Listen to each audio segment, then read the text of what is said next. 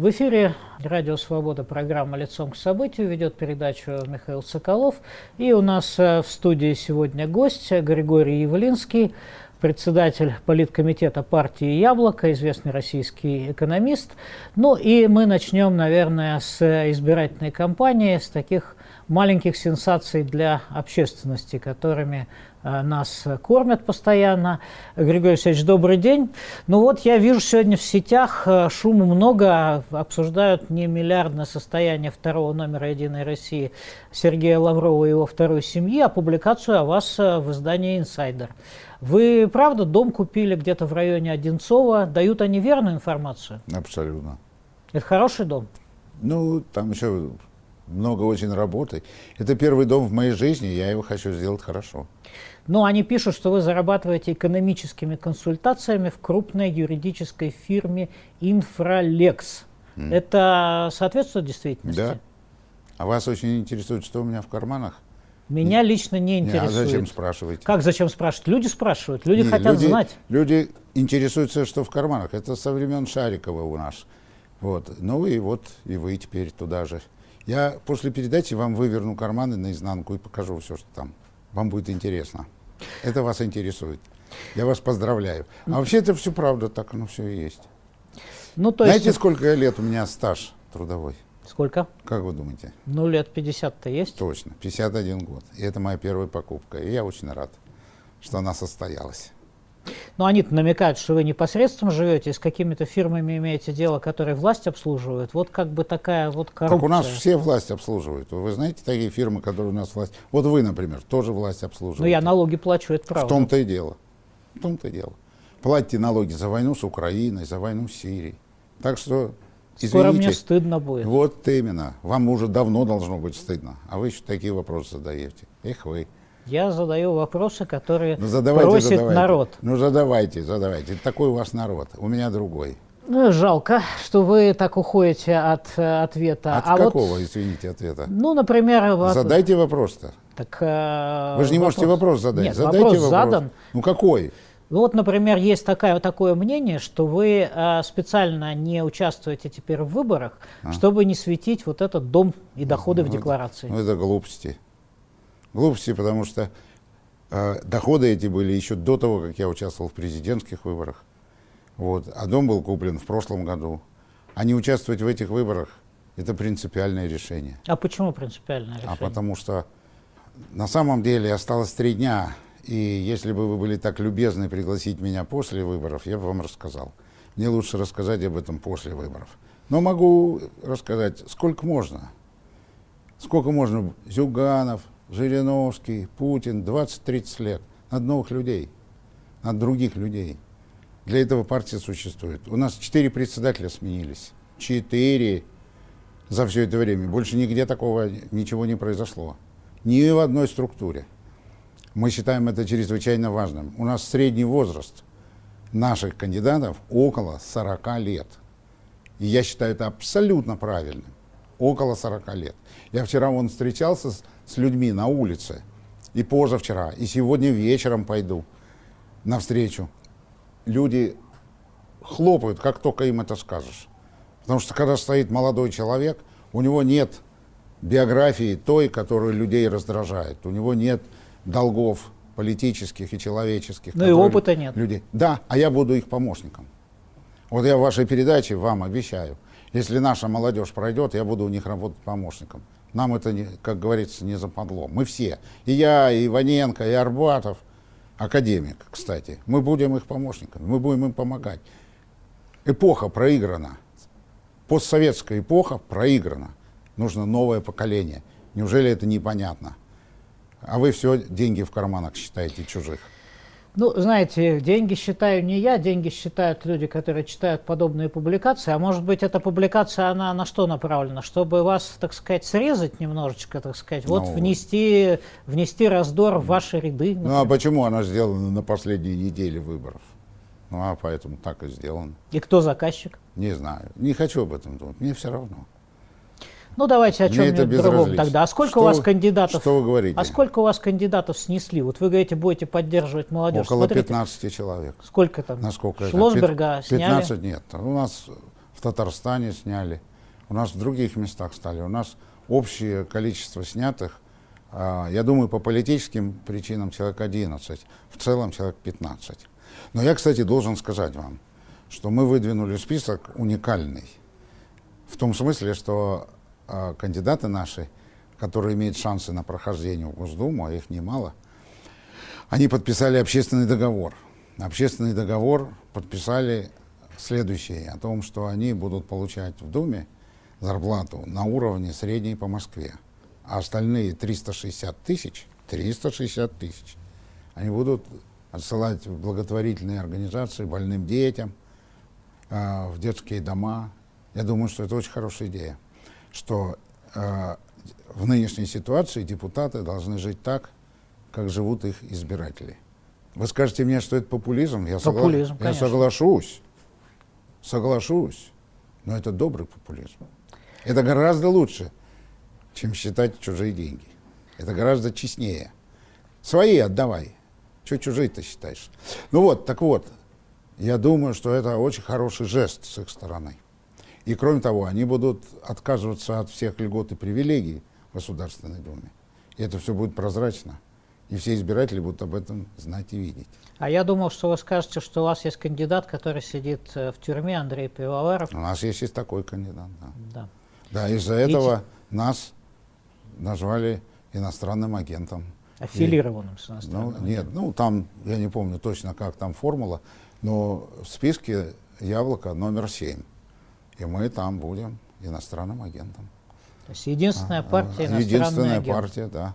Ну, раз вот. вы иностранный агент, давайте об иностранных делах немножко и российских. Вот ну. э, про пандемию, да. Люди не хотят в России прививаться, в Европе, в Америке прививаются. Э, положение там стало лучше, в России, похоже, лучше не стало. А в России застой, там некоторый экономический подъем. Что будет дальше вот в связи с э, пандемией, в связи с э, всей этой историей? Ну, это же только проявление глубинных тенденций. Я вам могу, как иностранный агент, иностранному агенту сказать, что это проявление того, что люди в России тотально не доверяют власти. Я, например, считаю, что в России создали одну из лучших вакцин в мире. Вакцина «Спутник», на мой взгляд, я сам прививался ей уже дважды, могу от всей души поблагодарить тех, кто ее создал. Я очень уважаю этих людей и считаю, что, как и во многих других случаях, перед нами показатель того, какие люди есть в России.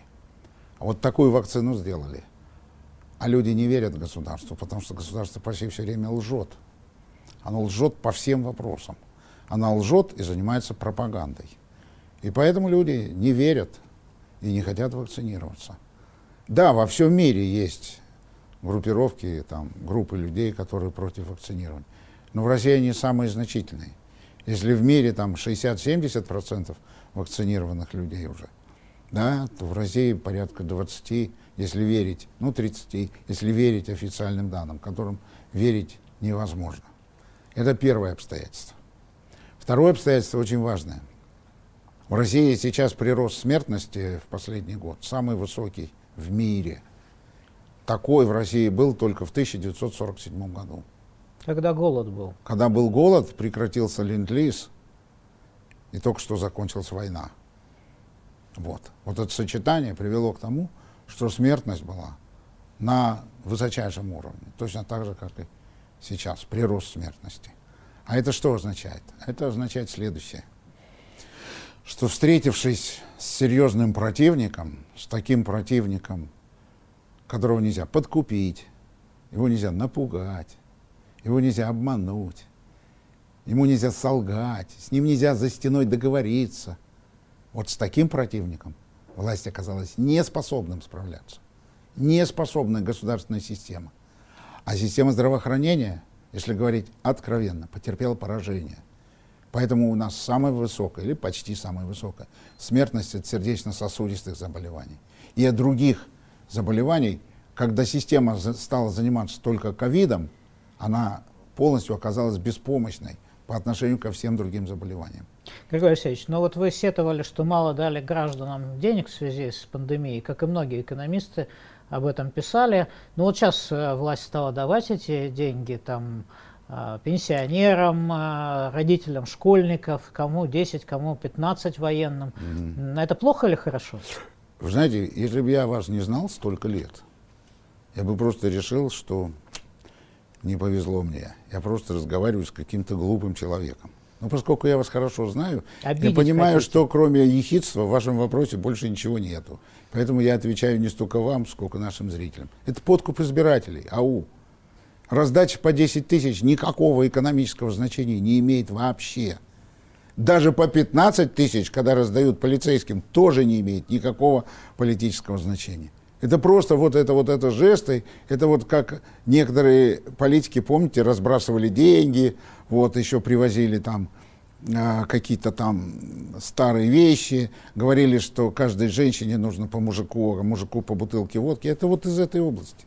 Ничего другого в этом нет. Это даже невозможно комментировать. Причем здесь экономика, причем здесь другие страны, причем здесь то, что они выдавали. Это вообще разные темы совершенно. Ну, смотрите, с одной стороны, людям вот подкидывают немножко денег, с другой стороны, обещают всякие мегапроекты, там какие-то железные а, дороги а, вот, построить а по вот северам. это замечательный вопрос. Вот. Это, вот это уже, вот, вот он, Михаил Соколов, вот он. Ну так да. будем строить железные дороги. Так вот, значит, это будет стоить, это будет стоить минимум, даже начало этих строек будет стоить около 400 миллиардов рублей. Да? Это что такое? Это значит, что сразу после выборов ждите повышения налогов. Это я вам могу просто гарантировать. Так у них же в фонде национального благосостояния денег много. И это на войну. И это на войну. Вот, пришли из МВФ деньги, 18 миллиардов долларов. Так. Что они сделали с ними, знаете? Ну, я а, не... вы не знаете. А почему? Это везде написано. Читать надо новости. Вот. А знаете, что сделали? Сказал Силанов, это все в резервы. Ни копейки людям не дают, ничего не отправляют ни на бизнес, ни на поддержку населения. Все в резервы. Зачем это все в резервы? Вот это все золотовалютные резервы, как у нас существуют, манипуляции с ними, выход из доллара, даже с большими потерями, попытки уйти в юань, это все в их воспаленной голове мероприятия по подготовке к вооруженному, крупному, вооруженному, серьезному конфликту. А с кем воевать? С Украиной? А это теперь новая тема. Это теперь тема новая. Вопрос э, неправильный, но тема новая. Во-первых, о войне с Украиной Путин написал 15 июля. Он прямо в своей статье об этом написал. А если бы эта статья, я уже, по-моему, в вашей передаче об этом говорил. Если бы она была написана 40 лет назад, это просто объявление войны. Поэтому он сделал Шойгу главой, министр обороны стал главой списка Единой России. Но не Медведева же ставить было. А, вот, а министр нападения, а, министр нападения, это Лавров, он стал вторым. Сталинист Лавров, как вы знаете, есть такой, такая штука. Вот, теперь ситуация стала еще более серьезной, чем была в середине июля. Дело в том, что в связи с тем, что американцы вот таким феерическим образом ушли из Афганистана, я думаю, что они теперь десяток лет не будут вмешиваться ни в какие международные дела. Они потерпели очень неприятное поражение в Ираке, в результате чего появился ИГИЛ. Им пришлось вернуться и заниматься этим ИГИЛом. Но разгромили ИГИЛ? А, нет, не совсем. Их ИГИЛ взрывал сейчас в Кабульском аэропорту, как вы знаете. Вот так его разгромили. Вот. А потом громить комаров, это вообще-то мероприятие довольно бессмысленное. А это один из таких примеров. Так вот, я думаю, что все диктаторы, а, все авторитаристы такого масштаба, все международные крупные негодяи и авантюристы теперь получат некоторый период времени, когда они смогут вытворять, что им охота, потому что Америка вмешиваться не будет. И Европа, и НАТО без Америки ни на что не способны. Поэтому теперь всем надо будет надеяться на себя. И в этом смысле угрозы, которые стоят перед Украиной, очень серьезные. Очень. Очень серьезные. И в этом хоть какой-то есть смысл вот этих выборов. Потому что если миллионы людей все же бы заявили на этих выборах, что они против войны и против такого развития событий, это могло бы иметь сдерживающее значение. Посмотрим, что будет. Но это могло бы иметь сдерживающее значение. Но в этом самый главный итог Афганистана. Там их несколько, их три. Вот один я вам назвал. То, что американцы, я думаю, будут долго, долго, 5 или 10 лет заниматься только своими делами теперь. Вы мрачную статью об этом написали? Это дело не в мрачной статье, а дело в сути. Это же просто. Это понимают все. Второе явление, второе, второе, второй смысл э, опасность. Так вместо совершенно бессмысленной войны в Сирии, и я бы сказал, преступной войны в Сирии, надо было заниматься своими южными рубежами. Вы имеете в виду России и Путину? России и Путину, в Центральной Азии заниматься. Ну вот будут заниматься, вот они, учения проводят Ну хорошо, время. теперь уже можно, теперь это уже другая история. Надо было не выпирать американцев всеми силами оттуда и заниматься собственными рубежами там. Потому что ОДКБ это миф. И от одного-двух учений ничего не изменится. Причем здесь эти учения? Вот, так это вот вторая угроза. Будут ли двигаться талибы на север или не будут, не знаю. Но вполне вероятно, что да. И самое главное, что население среднеазиатских регионов э, под влиянием того, что происходит в, в Афганистане, будет очень серьезно реагировать на происходящие изменения. Очень серьезно. И чем это закончится, эти, эти турбулентности? Там же очень близок национальный состав в Афганистане и в Средней Азии. И чем закончатся эти турбулентности, сказать сейчас очень сложно. Вот не хочу э, делать эсхатологических сценариев, но думаю, что это очень-очень серьезная история. Так это второе последствие. А третье последствие, ну вот какое, даже Лавров об этом говорил, что так называемые боевики из Сирии, то есть ИГИЛ, они, как он выразился, и правильно выразился, перетекли в Афганистан. Перетекли они в Афганистан. И они мстить будут России столько, сколько смогут.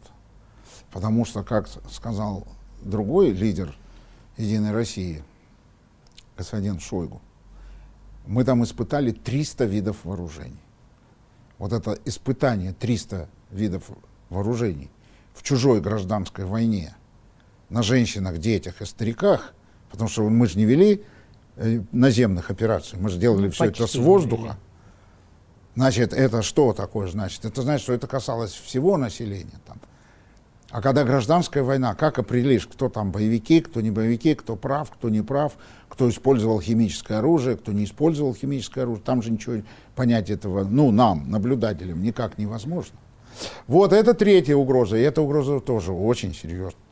Это очень серьезно. А вы не думаете, что угроза это сама внешняя политика Кремля, поскольку появляются российские товарищи в форме всякие, их там нет. И, э, в самых неожиданных местах, вот недавно в Мали э, какой-то скандал, что правительство хочет их нанять, а французы говорят, ну тогда мы отсюда поедем, с ними имеете дело, там Ливия и прочие какие-то экзотические точки. Мозамбик, какой России дело сегодняшней до Мозамбика и вот страны Мали, например? Ну так поэтому, э, поэтому эти выборы настолько серьезные. Мы единственная партия, которая категорически не поддерживает внешнюю политику Владимира Путина. Категорически. В том числе и вот это все, что вы говорите. Этих примеров полно. Это еще и Ливия. Это много еще примеров разных, совсем, совсем разных. Этого бесконечность вот этого всего. Но зачем им это? Слушайте, вы когда, вот будете, зачем? когда будете брать, вот Путин выйдет из изоляции, будете брать у него интервью, у него спросите, зачем. Если вы спрашиваете меня со стороны, со стороны, то со стороны я вам скажу, потому что идеологическая концепция восстановления чего-то похожего на СССР. Вот и все. А это то, чем занимался СССР, бесконечно. Но он помогал режимам, а, скажем так, как они называли, социалистической ориентации. А сейчас каким режимом помогает Кремль? Не знаю. Понять же невозможно. Ну, не Каким-то диктатурам. Я, я не знаю. Я просто считаю, что это не является даже внешней политикой. Это другими словами называется. Но я не имею прямого с этим соприкосновения и, и не могу комментировать то, что вообще совершенно неизвестно. Но участие по всему миру вот э, таким вот образом, с этими так называемыми частными военными компаниями, которые незаконны в России, это отдельный разговор, потому что они когда-нибудь вернутся и будут действовать в России. Ну, кстати, о настроениях в России. Может быть, они меняются в лучшую сторону. Вот есть свежие опросы на агента, извините, Левада-центра. Две трети россиян хотели бы видеть страну а, с высоким уровнем жизни, пусть и не одной из самых а, сильных стран мира, а вот там державой, которая, так сказать, которой боятся, там гораздо меньше теперь. То есть есть определенный тренд. Вас это может порадовать, наверное, сейчас? Люди вдруг начали Да нет, это же не о том. А о чем? Это же о падении уровня жизни. Я должен сообщить вам, вы же, наверное, этого не знаете, что 10 лет уже снижается уровень жизни. С 2013 года снижается уровень жизни систематически, да, каждый год. А в последние годы начался довольно существенный рост цен. Вот эта комбинация привела людей к тому, что люди уже ни о чем больше не думают, а думают только о своем благосостоянии.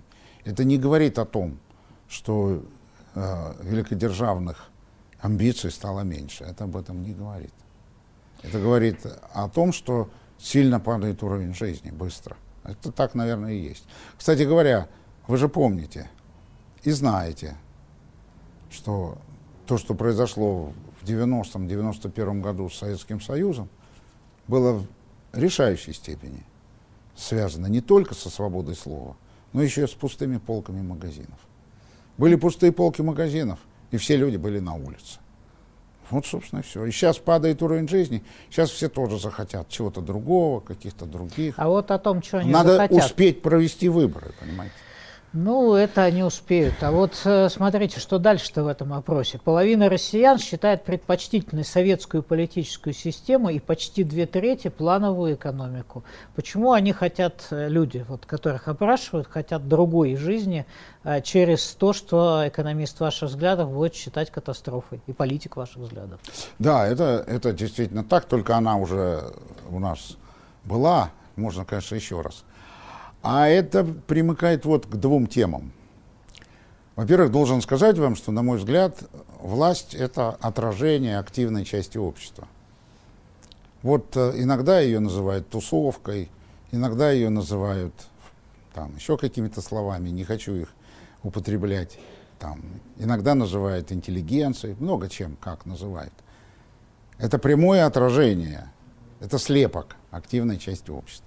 И когда активная часть общества а, в восторге собирается голосовать за КПРФ, то не надо удивляться, в программе которой записано создание Госплана, прям записано в программе, в официальной, записано создание Госплана, национализация э, отраслей промышленности и торговли.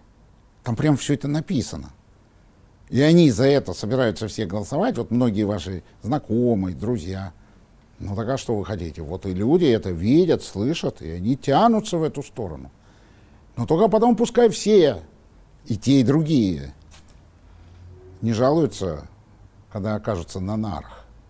Вообще говоря, суть этих выборов такова. Сталинисты и не сталинисты. Больше ничего нету на этих выборах. Ну, вот слушайте, так, чтобы это вам вы так было совсем понятно. Это я, так, это я так упрощаю, чтобы вам понятно было. Потому что иначе это все треп ни о чем. А вот я вам говорю. Вы же меня спросите, что будет после выборов? а что будет после А выборов? вот то я вам и говорю. Если победят сталинисты, то и будет сталинский модерн. Со всеми этими иностранными агентами, нежелательными организациями. Конституцию для этого уже поменяли. Все это уже готово. Статья написана, референдум по статье это вот эти выборы. А куча народу. У нас сегодня политических заключенных, как вы знаете, сидит больше, чем в советское время. При Брежневе. При Брежневе, да. Ну так вот, а я вам говорю про сталинский модерн. Вот собираются устанавливать ему памятники, вот сегодня у нас появляются большевики такого рода. Все, пожалуйста. Пусть запомнят нашу с вами сегодняшнюю передачу. Шуточки кончились. Они кончились еще год назад, когда поменяли Конституцию. Просто это мало кто понял. Ну Сейчас так вы же на этот референдум призывали не ходить, ну, или плебисцит, как его правильно назвать, ваша партия. Вы уклонились, и Навальный уклонился, да. и вы уклонились. Мы не, мы не уклонились, мы считали и считаем. Это вы послушно участвуете. Что вам скажут, туда вы идете. Но ну, мы не уклонились. Вот. Так вы же говорите, что я уклонился? Мне Но ну, надо вы вам уклонились? ответить. Мне же, мы не уклонились. Мы Отошли. сказали, что в этом стыдно и позорно, и преступно участвовать. Как бы вы ни голосовали, хоть за, хоть против. Неужели это непонятно? Но вы обидели одним, тех, кто был против. Одним голосованием, одним голосованием вы э, голосуете за или против 257 поправок. Это же абсурдная вещь, но она специально так придумана чтобы всех участников этого мероприятия унизить и поставить на колени. Вот и все. Мы это объясняли. Ну, не все это поняли. Что ж с этим поделаешь? Я свой народ люблю и уважаю. Это его право. Понял, не понял. Хорошо, на ваш взгляд, зачем власти сейчас э, к выборам стали резко усиливать репрессии? Ну вот, например, за 4 месяца 26 организаций и физических лиц внесли в реестр СМИ иноагентов. Ну и вообще там сажали, судили 6 тысяч человек по Москве, там оштрафовано э, и осуждено было вот за всякие выступления протеста. Э, может, вы ошиблись, может быть, надо было как раз в январе там и в апреле, как это было, людям больше выходить на акции протеста. Тогда бы власть э, не посмела с ними так обращаться сейчас. Вот вышел бы миллион, да, и другая была бы жизнь перед выборами. Я не знаю. Я знаю, э, у вас есть всякие фантастические. Это вы Гарри Поттера будете рассказывать кому-нибудь другому. А то, что произошло, то и произошло. Оно иначе произойти не могло. И теперь за это все, кто агитировал за это, несут ответственность за, за вот это. За что? За вот это, вот за выходы на улицы, которые хлопали в ладоши, радовались, называли всех героями. Вот сейчас важно, чтобы они не забыли, что 116 уголовных дел, и за них надо теперь людям этим помогать. Я вот, например, помогаю, хотя не хлопал в ладоши, а наоборот говорил, вы что, с ума зашли? За разгром оппозиции, той, по крайней мере, полный разгром. Кто несет ответственность? Может, скажете мне? Несет Кто... ответственность власть, которая, ах, власть. Ограм... которая ах, огромила власть. оппозицию. Ах, власть несет ответственность. Конечно, а кто а, же? А вы думали, что она перед вами на колени станет? А вы думали, что она будет ласковой, что она будет сказать извините, а бороться может не иначе. Да? Нет, так вы уметь надо бороться. А как надо было бороться? А вот, а вот уже теперь поздно говорить, как Хорошо, надо было. говорите, как надо сейчас. Да, потом вам разговаривать. Вот власть ушла на самоизоляцию, да. можно воспользоваться? Вот воспользуйтесь. Как? Может быть, ну так покажете Кто свою из нас программу. Политик? Вы радуетесь, что вы программу покажете. Вот вам о чем надо думать. А всякие такие вещи, между прочим, составление списков, за кого надо голосовать. Знаете, что это такое? No, no, no, no. Это донос. Кого надо не пускать. Вот это что? А вот Собянин выставил список, пожалуйста, за кого голосовать? Ну, Или за кого не надо голосовать, многие это воспримут слушайте, так. Слушайте, вы шутите, потом будете переживать, что зря я так шутил.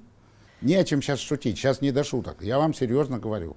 Осенью, уже осенью, для чего, вы меня спросили, для чего столько репрессий?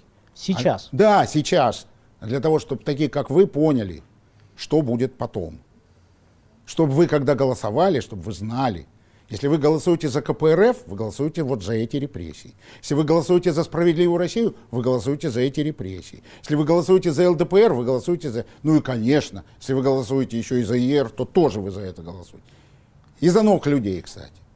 Это все голосование за все это, все эти партии голосовали за все эти законы. Вы это прекрасно знаете. Ну и голосуйте теперь. А вам власть все показывает как на ладошке. Пишет статьи, показывает все репрессии, ничего не скрывает, говорит, что с вами будет. Ну, Что же вы такие несообразительные? Вот поэтому я и говорю, что власть это слепок ваших представлений о жизни. А они, к сожалению, вот такие. Почему власть так себя ведет? Да потому, что она вам не родственник. Потому что это жесткое дело. И оно всегда будет жестким. И когда вдруг начинают оппозиционеры заявлять, ой, а мы не думали, что так будет жестоко. Да думайте, что так будет жестоко. Она убивает в 100 метрах от Кремля в спину, убивает своего оппонента, отравляет всех, кого может. И журналистов, как Щекочихин, например. Но так и Навального тоже деятелей. отравили, а люди поверить в это не могут.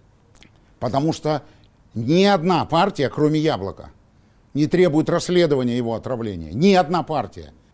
И ни одна радиостанция. Это не дело радиостанции требовать. А, да.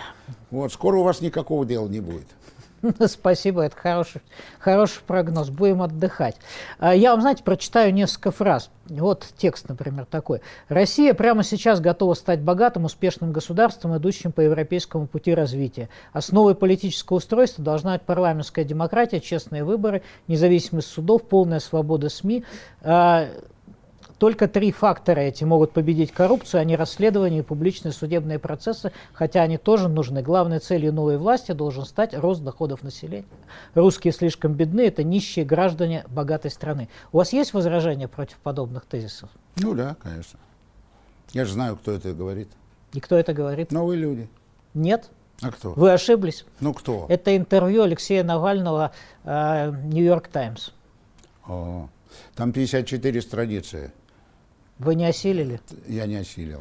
Ну это хорошо. Только вы могли да. осилить. Хорошо. Это говорят новые люди. Нет, это, это еще раз... Я, я вам говорю программу, почитайте новых людей.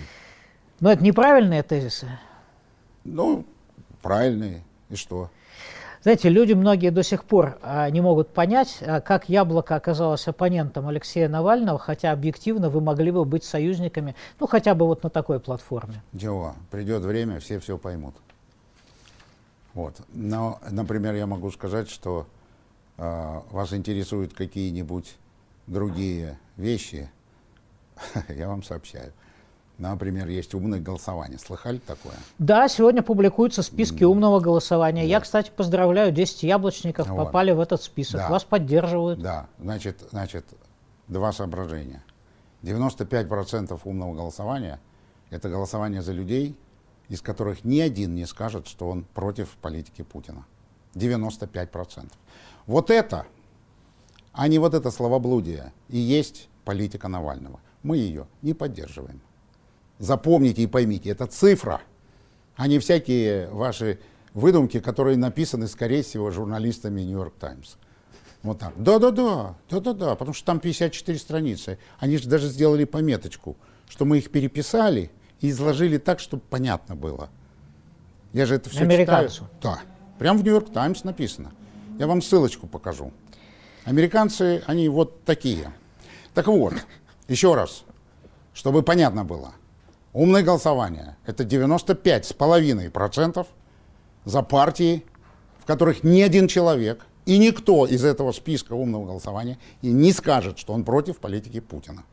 Следовательно, умное голосование – в исполнении Навального, а в этом его политика, это политика поддержки товарища Путина. Или ошибка. По сути. Политическая Не ошибка. знаю, это вы сами. А я говорю, по факту, это поддержка. Вот эту политику мы не поддерживаем. Вот объясните А вот представьте людям. себе 10 кандидатов ваших а теперь, с а помощью а теперь, умного что касается наших кандидатов, да. то это донос. Вишневский. Да погоди, там, не надо. Митрохин. Я знаю все фамилии, все знаю фамилии. Это донос. Почему донос? А потому, потому что всех, скорее всего, наших кандидатов власти теперь провалят в трехдневном голосовании. Именно потому, что их указали в умном голосовании. А так бы их пропустили. А я не знаю.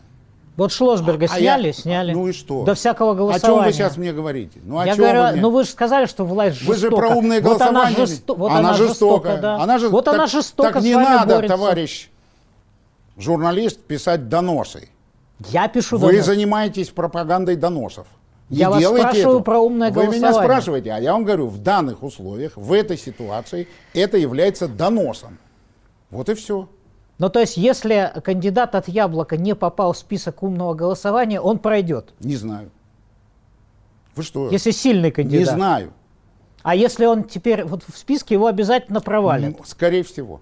Скорее всего. Очень сомневаюсь. Все А, ваши ну кандидаты всё. видны, А вот видны вам- как на а ладони. я вам и говорил о том, что вы сторонник нынешней власти. Я же вам это говорил с самого начала. Поэтому вы сомневаетесь. А если бы вы ее видели не через розовые очки, вы бы видели, что это в наших условиях, вот в наших условиях, не вообще всегда, а вот в этих условиях. Вот такая штука со стороны людей, вот этих, которые представляют Навального, это донос просто на этих людей, кого теперь нужно, чьи результаты надо фальсифицировать. Вот и все. Слушайте, там еще 137 коммунистов. Их тоже всех будут проваливать? Ой, у коммунистов столько коммунистов, что заменят этих на других, и ничего не будет. Но там есть еще и зеленый, Замен- и вот, какой-то вот, самовыдвиженец вот, есть от Там все, там, там То есть всех зачистят? Они справятся. Они вам позвонят, вы уточните, и они справятся. Слушайте, а если действительно они пройдут, это разве плохо? Ну хорошо, вот Да есть... нет, это очень хорошо. Слушайте, но только давайте не будем обсуждать всякие фантазии. А? Ну, это, что фантазия? Это драматическая, серьезная вещь. Это совсем не шуточки. И никакие улыбочки здесь неуместны, потому что люди будут платить кровью потом за всю за эту историю. Это будет все очень серьезно. Потому что вы сами объясняете нашим зрителям, какие предпосылки этих выборов, куда привела власть и что еще будет. Она будет, заявляю вам, еще жестче. Если вы не- ожидаете этого, так вот ожидайте, что все еще будет тверже и жестче. Потому что такой тренд, это тренд идеологический. Он перестал быть случайным, он стал идеологическим. Это сложная, серьезная вещь, которую я, ну, не знаю, когда-нибудь вам объясню, если еще у нас будет хоть когда-нибудь возможность разговаривать после таких передач. Я почему веду такую передачу? Потому что это действительно такой момент. Хорошо, если это диктатура, вот, и она становится все более, так сказать, диктаторской, она устойчива вообще? Если, если мы знаем рейтинги, например. Знаете, Ну вот Единая Россия, у нее рейтинг там 27%, его превратят в 45%, Это а не- потом скажут, в что конституционное диктатурах- В большинство. диктатурах управляет страх. Это не имеет значения. Все эти ваши опросы, рейтинги. И настроение людей ничего изве- не- ни на Нет, что не влияет? Нет. Долгое время в диктатуре имеет значение только страх. Понимаете? Когда страха не будет, тогда начнется что-то другое. Я жил в Советском Союзе, я это знаю, я это видел. И видел, как это уходило. Как оно уходило год за годом. Уходил страх, появлялись свободные люди. Сейчас время, чтобы страха было много. И в этих условиях там был жесткий авторитаризм, а впереди у нас мягкая диктатура. Но сначала мягкая, а потом уже будет и не мягкая. Но я же говорю о определенном всплеске. Если вы меня спрашиваете, что будет с Россией там в масштабе 50 лет, это просто другой разговор. Ну что 50, давайте Потому хотя бы что- пи- о пяти поговорим. А вот давайте о пяти. Так вот, с Россией будет происходить, я вас, Миш, очень уважаю, давно знаю и люблю. Хотел вам подарить свою книжку. Я ее специально вам принес. Будем Вот. читать. Да, пожалуйста. Читайте. Я вам Спасибо. ее потом подпишу. Книжки теперь мало кто читает. Вот. Да. Надеюсь, в интернете есть версия? Пока нет, но будет. Ну хорошо, значит будет. Так что в течение пяти лет? Вот будет эта диктатура, и что? Будет в России, ну, условно говоря, такой цифровой концлагерь по типу Китая с точечными репрессиями против Если тех, будет кто циф- высунулся. Если э, будет, вот я сейчас ехал к вам на передачу, если э, вот точно сказать, я ехал сейчас к вам на передачу, здесь рядом Цветной бульвар, да? Как там столбы увешаны вот этими камерами, это вообще в виде, это я такое видел первый раз. Черные камеры такие. И там целый букет, прям гроздья. Вот просто гроздья этих камер на столбах. Это я к чему? Да, это вы правильно говорите. Да, будет. Цифровые технологии для вот этой полудиктатуры на какое-то время будут использованы в полной мере. Это можете не сомневаться.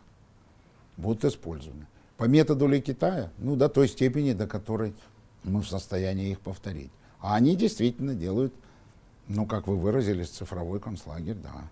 У них теперь каждый человек, например, Михаил Соколов, там точно есть количество баллов, что вам можно делать. И если вы плохо себя ведете, машина считает, что вы плохо себя ведете, количество баллов там до 100 вы не набрали, вам не продадут билет на электричку до Малаховки. Вы будете там объяснять, рассказывать, что у вас там бабушка живет или мама. Нет, все. А я на машине на Рублевку. Плохо себя ведешь. Плохо себя ведешь. Все. Все.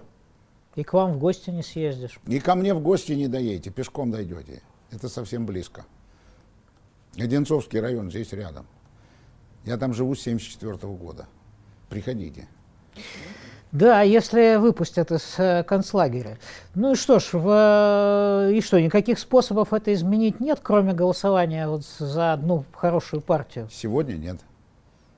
Сегодня нет. А что, власть испугается, что, там, не знаю, партия Яблоко вдруг а, получит 14 мест в Государственной Думе, где доминировать будут люди, о которых вы сегодня уже много всего интересного да. сказали. Сталинисты разных сортов. Сталинисты. Да.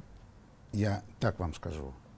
Дело не в том, чего испугается власть, а дело в том, что если власть увидит, что десятки миллионов людей действительно не согласны с этой политикой, вот с тем, что есть сегодня, вот во всех ее проявлениях, в том, что мы обсуждали, то, что мы еще не обсуждали, то, что происходило с ковидом, то, что с ценами, то, что с уровнем жизни, вот это все – если она увидит, что есть десятки миллионов людей, которые понимают это и не согласны с этим, это будет иметь значение. Будет, это будет тормозить, вот так бы я выразился, будет тормозить переход вот ко всему тому, о чем мы говорили, к современному а, в стиле постмодерна сталинизму, к современному большевизму. Будет это все тормозить. Хорошо, а если произойдет э, то, что вполне возможно, Единая Россия получит то, что она, а, как сказать, то, что ей нарисовали э, в разных прогнозах, а коммунисты сильно прибавят. Я пока про вас не, не говорю. Вот сильно прибавят.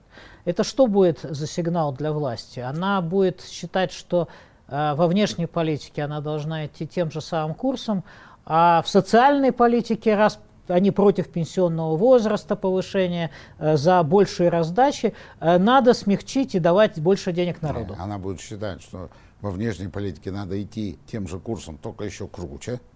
Так. Во-вторых, она будет считать, что нужно проводить репрессии, только еще круче, только еще круче, а, расширять сферу иностранных агентов и санкции за иностранных агентов делать еще круче нежелательных организаций расширять диапазон еще круче, уничтожать всякое инакомыслие, как всегда было при коммунистах, еще больше, что люди всего этого хотят. Ну вот же, они все хотят, они же за это голосуют. Или как написал... А они протестуют таким образом. Как, как, вот, вот. Они протестуют и при этом выражают, чего они хотят. Они вот так протестуют. Вот один ваш знакомый написал, не буду говорить кто, сами найдете, что можно голосовать даже за педофилов. Вот. Вот что пишут люди. Можно, один написал, можно голосовать за гомофобов, за расистов, за сталинистов. Но пишут за мерзавцев. А его приятель, а его приятель пишет за педофилов. Ну, это еще круче, чем за мерзавцев. Это люди, относящиеся к сливкам современной интеллигенции. К сливкам пишут. Вот и все. Поэтому, когда это все получите, то не удивляйтесь. А вдруг все будет хорошо? Вдруг. Власть успокоится, получит да. тот результат, который, ну, близкий к тому, что она планирует, и расслабится. Вот одна вершина взята, можно жить до 24 года спокойно, отменить обязательный техосмотр да, любого... личного автотранспорта. Вы в это верите, да? Ну что, нет, про техосмотр? Вы... Нет, я хочу Нет, спросить. про техосмотр. Про, я не знаю. Про, про техосмотр. У меня Это нет важно. машины, я не, не занимаюсь Вы пешком техосмотром. ходите Пешку, из Одинцова? Пешком хожу, да. Ну а как, я же вам сказал. У меня нету богатств, я хожу пешком. Так. Вот. Ну так вот, вы это верите, да?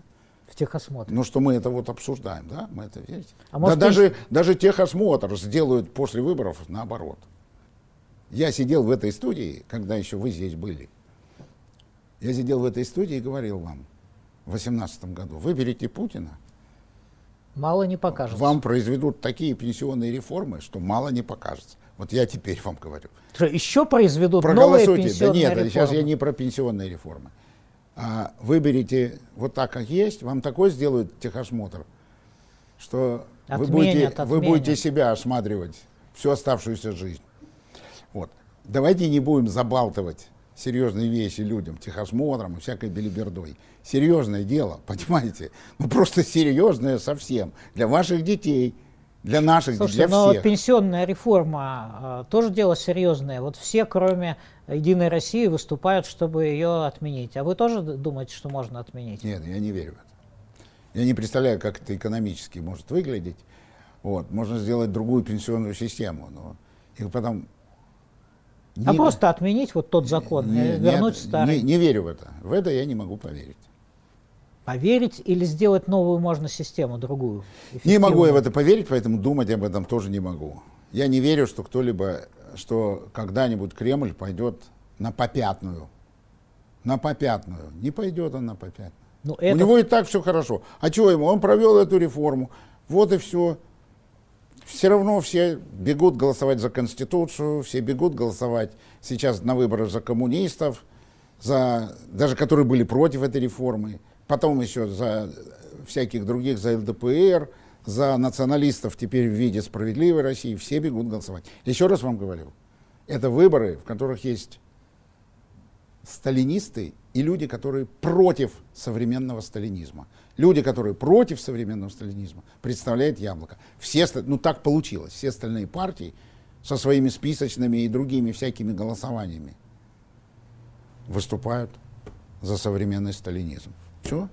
Если непонятно, значит тогда посмотрите, как это будет. А хорошо ли вы донесли эту а, главную свою мысль да, а, до избирателя? Как вы сами оцениваете кампанию? Осталось не так много времени. Мы сделали все, что смогли, по-честному. Мы сделали все, что смогли. По всем направлениям. Наверное, никогда не бывает всего достаточно. Но все, что мы могли, мы сделали. От начала до конца. А мы даже перетерпели вот эти все унижения со снятием Льва Шлосберга, со снятием других наших товарищей. Мы перетерпели а, унижение с цензурой, когда нам то ролики запрещают, то газеты запрещают, то еще что-нибудь. Мы сделали все, что смогли. Вы знаете, у нас обычно в программе есть опрос населения на актуальную тему для хорошего гостя. Но в этот раз мы решили все-таки спросить экспертов, как они оценили а, вашу компанию. Это Константин Калачев и Алексей Макаркин. Кстати, Алексей, коллега ваш по высшей школе экономики, профессор а, политологии. Ну вот давайте мы их послушаем, а потом Давайте вы... мы их не будем слушать. Это нехорошо. Давайте мы их не будем слушать. Я знаю, что они скажут, и знаю, кому они служат. Ну, что вы морочите голову зрителю своему? Григорий а Алексеевич, теперь... а давайте по нашим правилам все Давайте по вашим, ну я просто говорю, что, уважаемые зрители, вам морочат голову умышленно. А вы смотрите, еще не слышали. Смотрите, да. Хорошо, давайте. Понятно все. Несмотря на то, что э, их э, программа может быть привлекательной для э, весьма значительного э, круга лиц. Э, для людей протестно настроенных яблоко может оказаться неприемлемо в силу позиции Явлинского в Навального, в силу того, что яблоко оказалось не готово стать платформой для широкой коалиции демократических сил. И даже несмотря на то, что Парнас не так давно было заявление партии Народной Свободы о поддержке партийного списка «Яблоко», но э, кроме Андрея Пивоварова э, в списках на заведомо непроходном, э, кстати, месте, трудно вспомнить кого-то еще, кто символизировал бы собой поиск возможности расширения электоральной ниши или выхода из электоральной резервации, готовности, способности привлекать и увлекать людей, может быть, не Э, вполне яблочных или даже совсем не яблочных, но во всяком случае э, э, настроенных по отношению к нынешнему политическому режиму оппозиционно критически. В общем, партия здесь стремится тоже балансировать. То есть кого-то она включает в списки, кого-то не включает. А вдруг начинает в начале кампании ругать Алексея Навального, у которого смежный электорат. Потом заявляют о том, что если вы хотите голосовать за нас, то если при этом вы сторонники Навального, то можете за нас и не голосовать. То есть такое я вообще впервые вижу, когда партия отталкивает от себя часть своего потенциального электората, прямо говоря, что если вы такие, то вы нам не особо интересны. Потом вдруг а, во главе списка встает один человек, новый представитель партии Рыбаков, который отнюдь не харизматичная фигура. А потом вдруг а, выдвигается идея, что надо когда он у нас объявить. Идея крайне непопулярная во всех электоральных группах по разным причинам, но она непопулярна. И, в общем, такое ощущение, что э, те люди, которые будут голосовать за яблоко, будут голосовать не в результате удачно проведенной кампании, а вопреки этой кампании. Ну, это было вот последнее мнение Алексея Макаркина. Григорий Алексеевич, вот вы, э, я понимаю, что вы очень так эмоционально реагируете на критику. Э, неужели вы не видите ничего э, ошибочного, какие-то вот Нет. ходы, которые можно было сделать гораздо лучше? Вы сказали, что вы сделали все возможное. Но все ли возможное вы сделали, чтобы донести, еще раз я говорю, вашу очень важную и интересную позицию? Вы сейчас представили нам кремлевских политологов. Они оба работают на Единую Россию. Свобода решила, наверное, для того, чтобы отмажиться, попользоваться такими политологами. Поздравляю. Какие в этом, есть да, в России? Какая есть свобода, такая и свобода. Правильно. Теперь, безусловно, у нас бесконечное количество недостатков. Но вы не портком, чтобы задавать эти вопросы. И сейчас не время их обсуждать. Сейчас другое время. Вот так. Другое время это что? Люди пойдут на выборы, и люди будут а, сейчас думать о том, что вы им пообещали ужас-ужас. А выход из ужаса-ужаса-то есть у России и ее населения? Да, есть. А голосовать за яблоко, поменьше слушать кремлевских политологов и уметь отличать серьезные политическую аналитику от болтовни. Вот и все. Хотя бы это, это уже вот так будет. Отличное дело. Спасибо. Я благодарю нашего гостя, председателя Федерального политического комитета партии «Яблоко» Григория Явлинского. Вел эту передачу Михаил Соколов. Всего вам доброго. До свидания.